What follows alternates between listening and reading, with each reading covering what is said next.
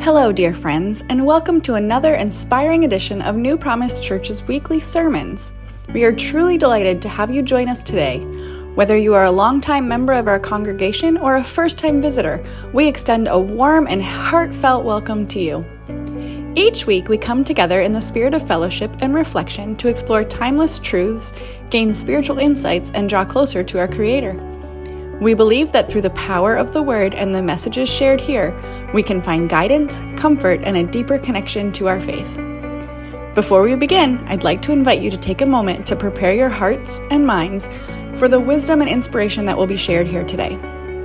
Whether you're listening from the comfort of your home, during your commute, or as part of our congregation, we encourage you to engage with an open heart and an open mind. As we embark on this journey of faith together, remember that you are not alone. We are a community bound by our shared belief, and we are here to support and uplift one another. Now, without further ado, let us turn our attention to the message that awaits us in today's episode.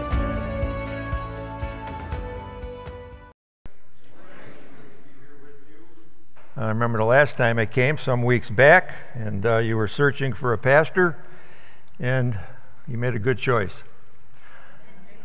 I've known Joe since he became a believer, and he's always had an infectious resolve in his heart and a dedication to follow and serve the Lord. And there's a lot we can learn from his life. God bless your ministry here, Joe. I can sense a infectious spirit here. I can sense a revived spirit.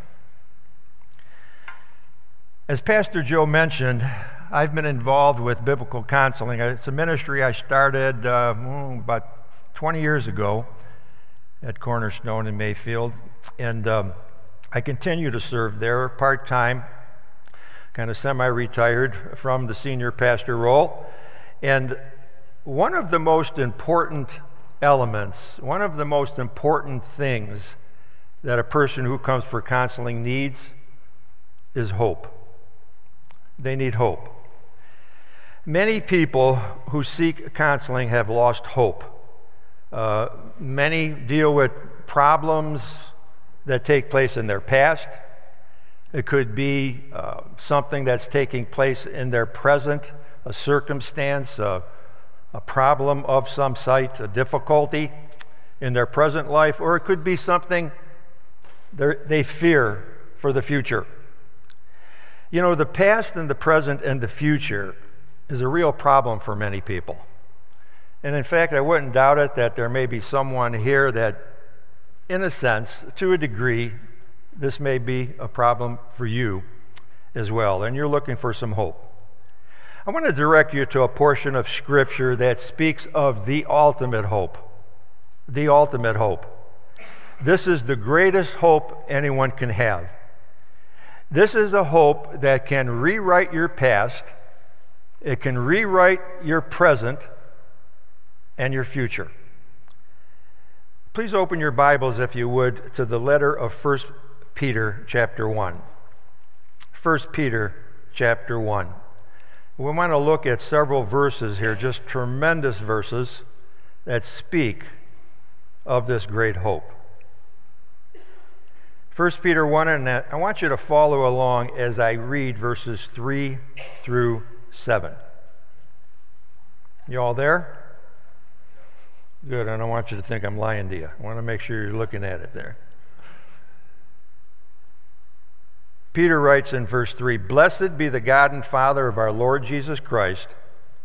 According to his great mercy, he has caused us to be born again to a living hope, through the resurrection of Jesus Christ from the dead, to an inheritance that's imperishable, undefiled, and unfading, kept in heaven for you, who by God's power are being guarded through faith for a salvation ready to be revealed in the last time. In this you rejoice, though now for a little while, if necessary, you have been grieved by various trials, so that to test the genuineness of your faith, more precious than gold that perishes, though it is tested by fire, may be found to result in praise and glory and honor at the revelation of Jesus Christ. Notice in verse 3, Peter makes a reference to the living hope. You see that? Living hope. He caused us, God caused us to be born again by a living hope. I mean, hope is essential for life. It's been said, there's a quote that states that a person can live like 4 weeks without food, 4 days without water, 4 minutes without air, but only about 4 seconds without hope. Hope is something that every one of us need. We survive long that way. We can't survive long without hope, and it gives us confidence, doesn't it? It gives us an inner strength to pursue and endure things. And this is something that God knows about us. So he's given us the ultimate hope. He's given us a living hope. And I want you to notice how that Peter characterizes that by this living hope, or this lively hope. Living means that it's a hope that's never going to die. It's a hope that's, living means it's energizing. Living means it's alive, it's active in the soul of a believer. You gain strength from this living hope. The more we learn about this living hope, the more we know about this living hope, it gives us inner strength. And it's a hope that stands in contrast to the dead and the false hopes that this world offers. In other words, true Christian hope isn't just, I hope this happens, I hope so. It's not simply some wishful thinking. In fact, it's a hope with substance, because it's a hope that's anchored in the past. It's a hope that's anchored in the past. Christian hope is founded on the historical reality of the resurrection of Jesus Christ, which I think is the greatest event in human history. Look again at what Peter writes at the last half of verse 3. He has caused us to be born again to a living hope through what? The resurrection of Jesus Christ from the dead. The historical fact of the resurrection brings hope to our hearts. It rewrites our past. It's a hope that has power. It's a hope that can change our lives in the present. Consider, for example, Peter himself, the writer of this letter. He needed hope. After Jesus was arrested and undergoing a mock trial with these trumped-up charges, Peter denied that he knew Jesus 3 times. In fact, he cursed in his denial. And during the crucifixion, he hid for fear because he thought he was next. And then when Jesus died on the cross and was buried in that tomb, that just ended all of Peter's hopes. He thought Jesus was the Messiah, and now he laid in a tomb. Now think about it. What was it that transformed Peter into a fearless preacher just a few weeks later? The resurrection appearances of Jesus Christ. Nothing else makes sense. The resurrection gave Peter a living hope. His guilt over his denials, his gloom and despair over the crucifixion, all turned into a living hope. Sometimes our past failures and the wrongs that others have done to us, they can define us in a negative and a harmful way. And I've seen it happen in many people's lives. And Jesus Christ, the risen Savior, can rewrite your past. The defining reality of the past no longer need be your sins or wrongs others have committed against you. The defining reality of your past now through salvation in Jesus Christ is that God has caused us to be born again to a living hope through the resurrection of Jesus Christ from the dead. Now, what is it about the resurrection that gives us such a reason to hope? Well, for one thing, it validates the identity of Jesus Christ. He's the Son of God. Death couldn't hold him. It sets him apart from every other religious leader that ever lived. Every other religious leader is still in the grave. It also validates everything Jesus taught. Everything Jesus taught is true, that there is life after death. Life after death is real. Heaven and hell is real. He spoke much about them. That he did die for our sins, that his sacrifice on the cross did atone for our sins. Eternal salvation is possible for all who believe, for anyone who places faith in his sacrificial and substitutionary death on the cross. They receive forgiveness of sins and are now placed in a right standing before God. Hallelujah. You know, it really doesn't make any difference what you have done in your past. What makes the difference is what Christ has done in the past. Even if you're sitting here this morning, and even if in your past you have ignored him, you have turned away from him, even rebelled against him, this living hope is still offered to you. Nothing can take it away. Why? Because it's anchored in the past. The greatest event in human history, the resurrection of Jesus Christ. It's also a hope that remains in the present. That's the wonderful thing about this hope. The wonderful thing about this hope is that it enables us to live victoriously in our present life. Do you know what brings out the true nature of hope? Any hope that we may have? Difficulties. Difficulties. The difficulties of life.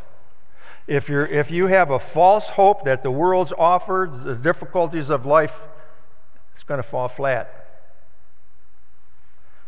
But not this hope. This living hope sustains us in the midst of difficulties. As a pastor for many years, I've observed people with long-term illnesses. They're sustained by this living hope. I've seen it. I've seen people go through the loss of loved ones, and they're sustained by this hope. I've witnessed people overcome fears and depression and great disappointments in life as they've come to grasp the significance of this great hope. Next year, I'll be walking with the Lord for 50 years. And I'm old, I just look good. And through those 50 years, I've experienced many trials and I've experienced many losses. And what has sustained me for these 50 years is that living hope in Jesus Christ. Think, for example, about Peter himself, who Peter's writing to. These were Christians who were experiencing great difficulties in their life. They were living in an anti-Christian culture, similar to where our culture's heading, right? And they were suffering severe trials and persecution. And what Peter says here can minister, not only minister to them, but also minister to us when we go through trials and difficulties of life. Look at what he writes beginning in verse 6. In this you rejoice. What's he referring to? In this you rejoice. He's referring back to the living hope we have in Christ and the eternal future that's secured. He secured for us. We have an eternal future to look forward to. And this is meant to bring us inner peace. This is meant to bring us inner joy and to sustain us through various difficulties and trials of this present life. Peter says, in this you rejoice, and he goes on to say, though now for a little while, if necessary, you have been grieved by various trials, a little while, if necessary. And that little while was many years for these early Christians, but he still called it a little while. I think there's a couple of things, and very important things, that we can learn about the trials of life here, stating that they're for a little while. I don't think he's trying to minimize the reality of the trials that these early Christians are going through. I don't think that was his point. I think what he's trying to do is encourage them to endure by putting their present life in perspective of the eternal, the perspective of eternity. I think the idea here is, when compared to eternity, our time of suffering in life is short, even if it's a full lifetime, which isn't the case for us, but even if it's a full lifetime, it's still short in light of eternity. When undergoing the trials of life, I think this is something Peter wants us to always keep in mind, because we can lose sight of this in this daily grind of life. We need to keep our eyes firmly fixed on the living hope that we have in Christ. And we need to remind ourselves also why God allows trials in our lives. As Peter states, it's to refine our faith and our character. Look what he says in verse 7.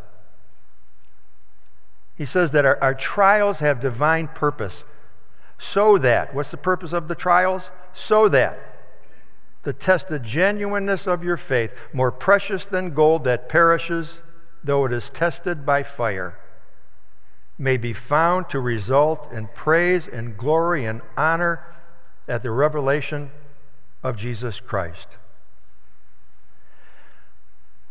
Now, while these times of testing aren't pleasant, we all know that, nevertheless, he calls us to wait patiently for God to accomplish his purposes, to refine our faith, purify our character. You know, our faith is very precious to God. It's very precious to God. He's pleased when we trust in him. And he's eager that our faith would grow and remove any impurities. And what does he do? He uses trials to refine us and to strengthen our faith in him. I mean, you heard the old saying, right? Most Christians aren't very good. We're kind of like tea bags, not very good until we're put in hot water. And that's the idea here. And there's one other thing I think worth noting here about trials, is the what's called the paradoxical nature. The paradoxical nature of trials, or we can call it the paradoxical nature of the Christian life. I want you to notice how Peter merges two things together that seem to be paradoxical or contrary: joy and grief. See it? Joy and grief, or sadness and gladness. He puts them side by side. He says, "In this you rejoice, even though you're being grieved by various trials." Rejoice, joy, but yet grief. In other words, this living hope that we have in Jesus Christ does not exempt us from life's trials and life's hardships.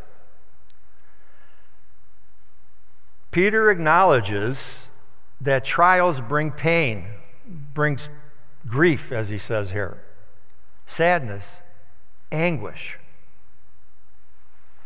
However, one thing he wants us to keep in mind here is that our hope does diminish something. It diminishes the debilitating effects of the trials and the sufferings. Christian hope is independent of circumstances. They may cause temporary grief,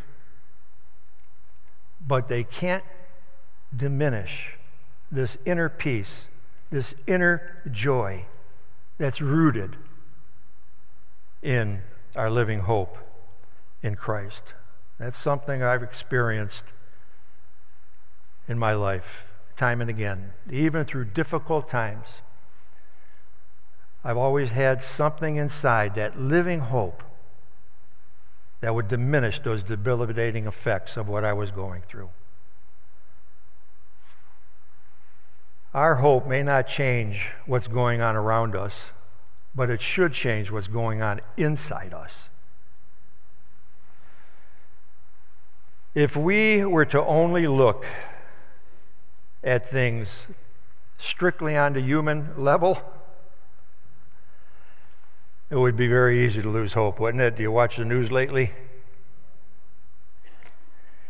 And this is something that Peter is telling us not to do. So in summary, what's Peter saying here? Well, he's saying because of the resurrection of Jesus Christ, we have a living hope. It's anchored in the past. Nothing can take it away from us. And it also remains in the present, enabling us to live victoriously even through the difficulties of life. And then Peter adds one more thing here. He says it's a hope that's completed in the future. Let's read once again what he writes here in verses 3 through 5. And as we do, I want you to notice something. I want you to notice the glorious future inheritance that's awaiting believers. Blessed be the God and Father of our Lord Jesus Christ. According to his great mercy, he has caused us to be born again to a living hope through the resurrection of Jesus Christ from the dead. And notice what he writes in verse 4. To an inheritance that is imperishable, undefiled, and unfading, kept in heaven for you, who by God's power are being guarded through faith in a salvation to be revealed in the last time.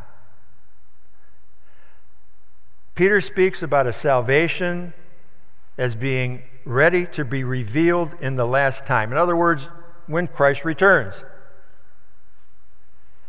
Then he says our salvation is going to be fully realized. Now, I want you to notice how verse 4 describes this living hope of our future inheritance, because it tells us that we now is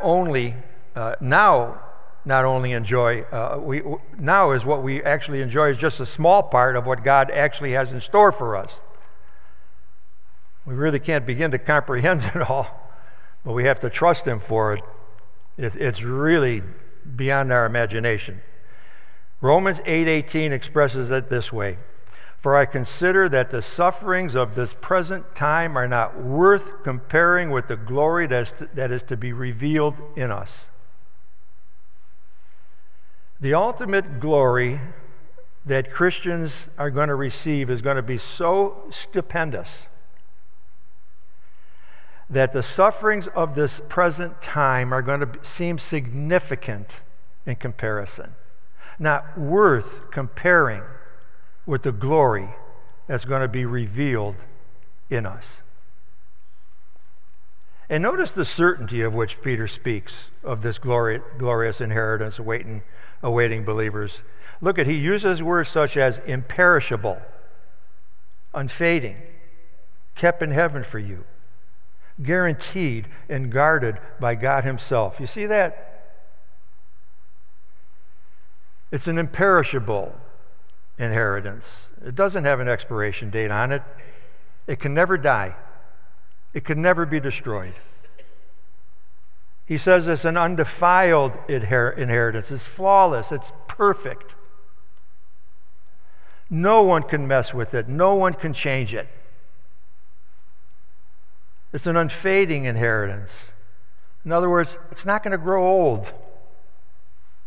It's not going to be something we're going to be bored with after a while. It's never going to lose its magnificence. It's unfading. And he also says that this inheritance is being what? Kept in heaven for you. By whom? God himself. Kept in heaven for you. That's where it remains safe. It remains secure. Guaranteed, it says, and guarded by God himself. We have bank accounts, and we probably have investments, and our bank accounts can go up and down. Our investments can go up and down, right? Right now they're going down a lot, right? But we have an internal investment that we can count on. God has rewritten our future as believers. It's a future of hope. And he's keeping and he's guarding our inheritance in heaven. And it's never going to perish. It's never going to spoil. And it's never going to fade. You know what Peter's point is here in this? What Peter's point is, when you know the future is going to be better, then the present is better already. If you know the future is going to be better, then the present is better already. The certainty of the knowledge here, of this knowledge, is meant to sustain us in the trials and the hardships of this present life. We have an eternal future to look forward to. We have a solid, secure future. And this, in turn, is meant to instill within us an inner peace, an inner joy, and a strength to endure this present life. I think what Peter's saying here is to think of it this way. If you were going through a great crisis, but you knew in the end that everything was going to work out in your favor, would that calm many of your fears and anxieties as you're going through it? Would it? Of course it would, right? Reminds me of this guy I knew. He was a real character. He loved watching Cleveland sports team. He loved watching the Cavs. He loved watching the Browns. And he loved watching the Indians. Now it's called what? The Guardians. I'm having a hard time with that one. Trying to remember that. But there's one thing he told me. He says that when the Cavs were into playoffs, and years ago when the Indians were into playoffs, he said he couldn't watch it in real time. So what he would do, he would record it, but he wouldn't watch it. He said he didn't like that seesaw nature of the playoffs. He would feel anxiety, he'd feel fear in every shot, every play, every pitch. So he wouldn't watch it in real time. Instead, he would record it, and then he would re-watch it later.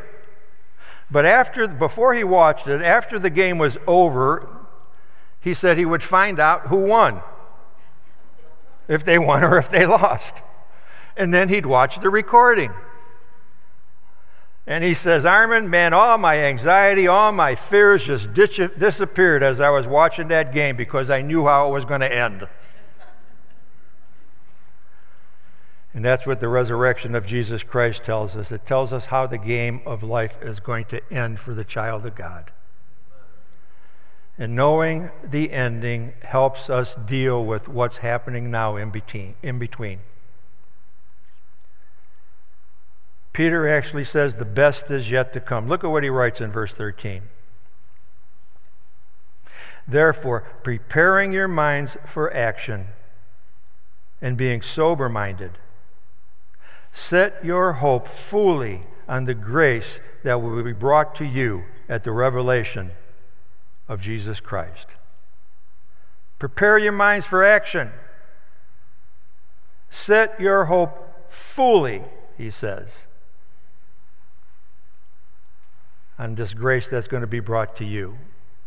We're to live with a personal attitude of just this constant expectation, this constant reliance upon what God has promised in Christ, what he's promised that he's going to do in that new heaven and in that new earth that God is going to create. God himself is going to dwell with us. Think of that one.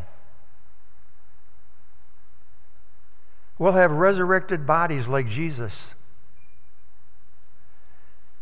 The new heaven and the new earth is called the place of no more. No more disease. No more weariness. No more pain. No more sin. And even though this present earth, there's a lot of beauty to it, a lot of magnificent things in this present earth, compared to the beauty of the new earth, is going to be indescribable, unimaginable. So much more beautiful. And brethren, we're going to be God's people in God's place, in God's presence for eternity.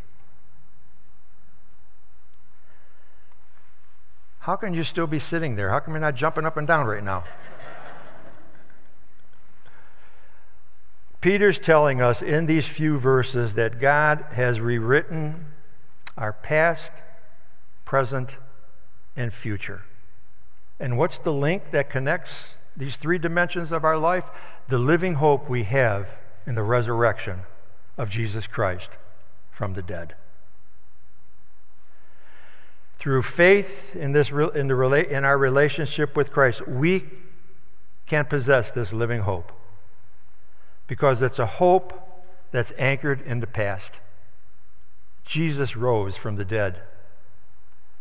And it's a hope that remains in the present. He's alive.